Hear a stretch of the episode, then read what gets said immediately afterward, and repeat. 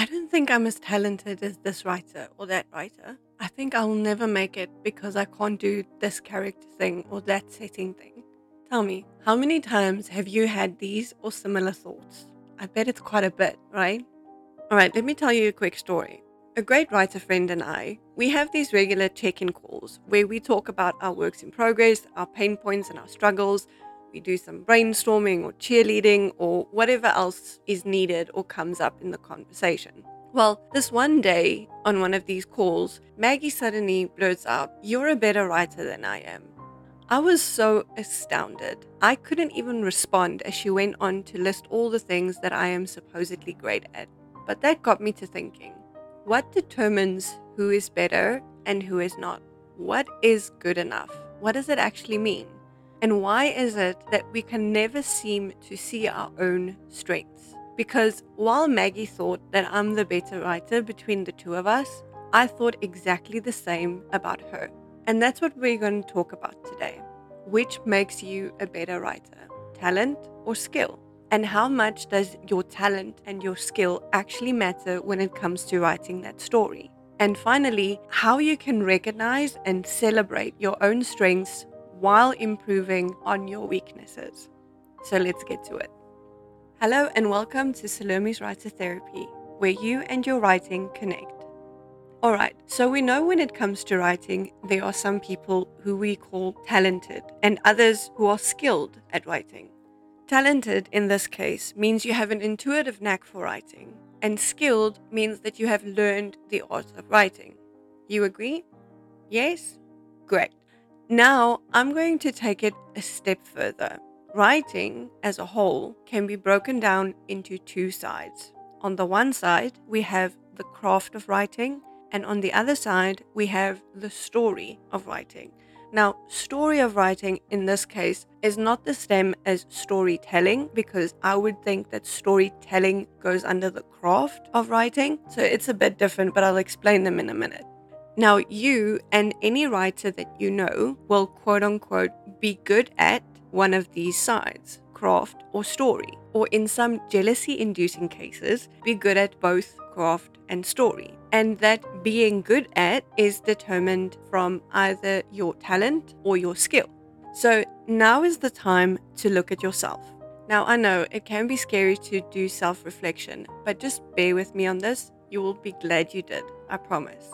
Okay, so the craft side of writing is the way we string ideas, elements, and rules of writing together to make a story. These are things like story structure, scene construction, paragraph and sentence construction, grammar and punctuation rules, and all the other how to pieces that take events, characters, and places and turns them into cohesive stories. Now, these how to pieces that I'm referring to here is like how do I write dialogue? How do I write theme? How do I write relationships? Those types of how to pieces that you will need to craft that cohesive story. Now, the story side of writing, remember I said it's different than storytelling. So, the story side of writing that I'm referring to in this episode is the ideas and elements that make up the story. These are the things like the world building elements, the plot and character ideation and generation, character arcs, plot progression, and all the other elements that create the puzzle pieces that would eventually,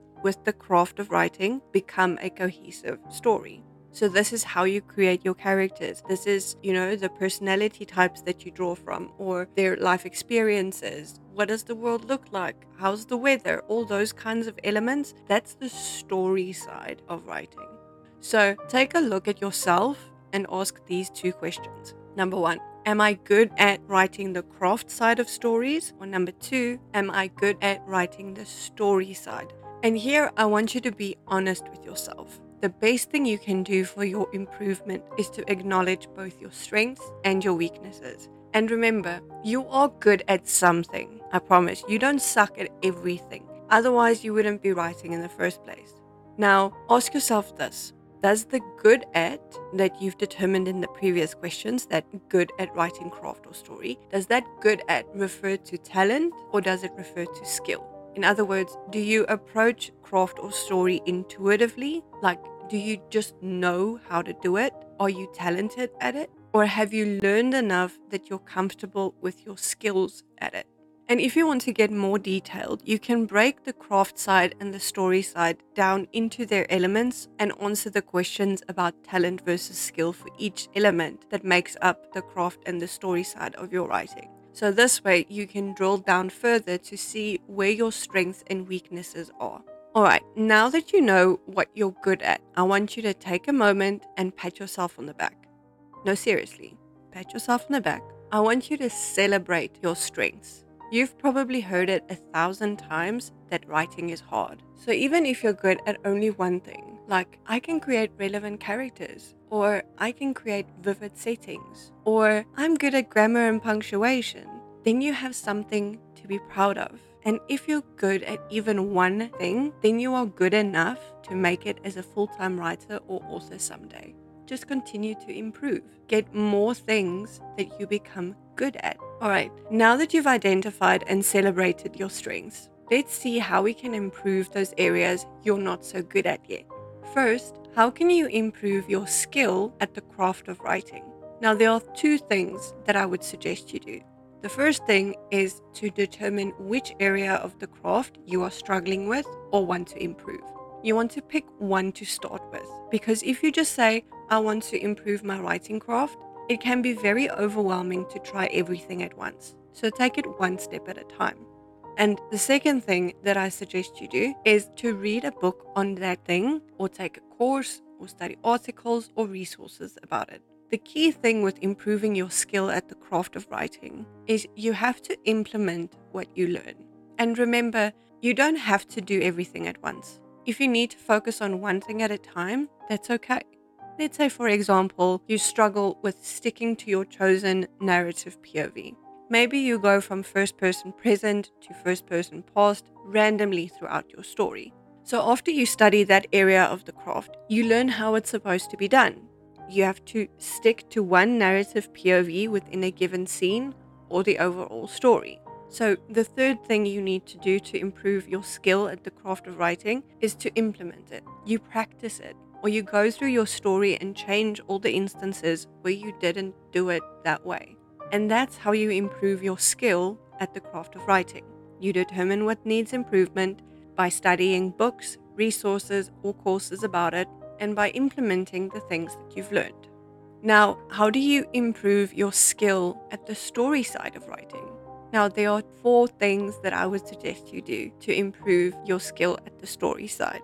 Now, the first two things are the same as the craft side of writing, which is determine which area of story you're struggling with or want to improve, read a book on it, or take a course or study articles or resources about it. Step three is an extra step that might also help you, and that is to get templates or workbooks for the parts of your story that you struggle with. Now, these templates should have prompts of some kind that would help you to figure out the story parts that you're not so good at yet. This is like character templates or workbooks, world building workbooks, plot workbooks, etc. And step four is implement them. Take the things that you have learned or created from those prompts and use them in your story. And if you are looking for workbooks or templates on different story elements, you can check out some free to download workbooks that I've created in the description below. I also have a work in progress planner in various themes that will help you to keep everything you need to write your story together and organized. And if you're watching this episode when it comes out, I'm running a special until 14 February where you get 25% off all the romance themed planners. So be sure to go check out my Etsy shop, Salome's Writer Therapy. The link is also in the description below.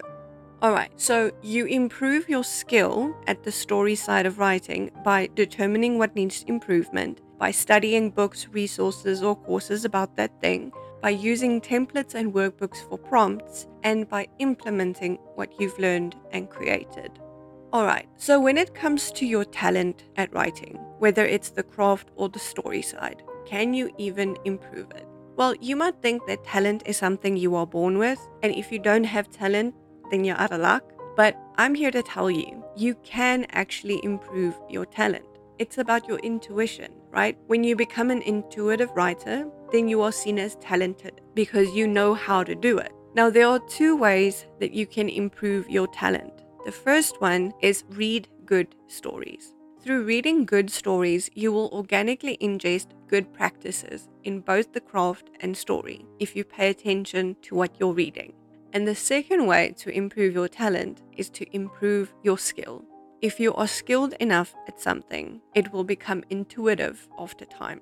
So, to improve your talent at writing, the craft, or the story side, you need to read good stories and improve your skill at those things. Now, remember to implement the things you learn. You won't improve if you just do research, you have to do it or practice. Now, finally, let me answer the question that I posed at the start of this episode Which makes you a better writer, talent or skill? And does it even matter? So, many people will say that if you're talented, then that automatically makes you a better writer. There are famous people who say that, right? But I want you to think about it differently. Now, I've taken all the time in this episode to talk about the two sides of writing. So, let's look at a quick case study. Let's say writer A is talented at the story side of writing, but not in the craft of writing. Writer B is not talented at either the craft or the story. Now, let's say writer A continued to write with their talent alone, while writer B has taken the time to improve their skill at both the craft and the story.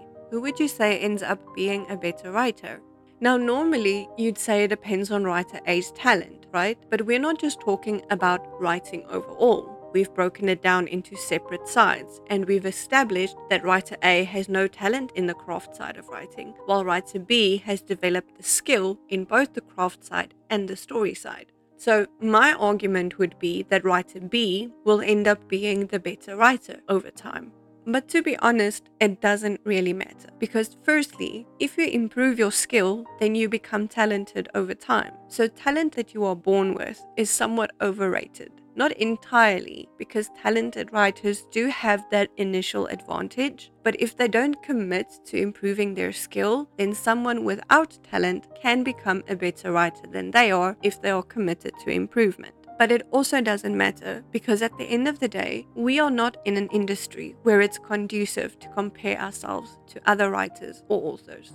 Writing is art, art is subjective. Subjective means it doesn't matter if you're better than everyone else or not. There will always be readers that will appreciate or even love what you write, regardless of your talent or skill levels. As long as you stay connected to yourself and your writing, meaning to be self aware of your strengths and weaknesses and to commit to improving yourself and your writing, then you will succeed. So remember to celebrate your strengths and not to compare your journey to someone else's. Improve where you can, one step at a time. Now, before I go, if you want some help to improve your writing, then click on the screen or in the link in the description below to check out the playlist I created on the four key elements of writing, where I talk about how you can write the key elements, which is conflict, character, plot, and setting. So, until next time, may your creativity flow freely and your fingers dance upon the keys. Keep writing with joy and stay connected. Cheers.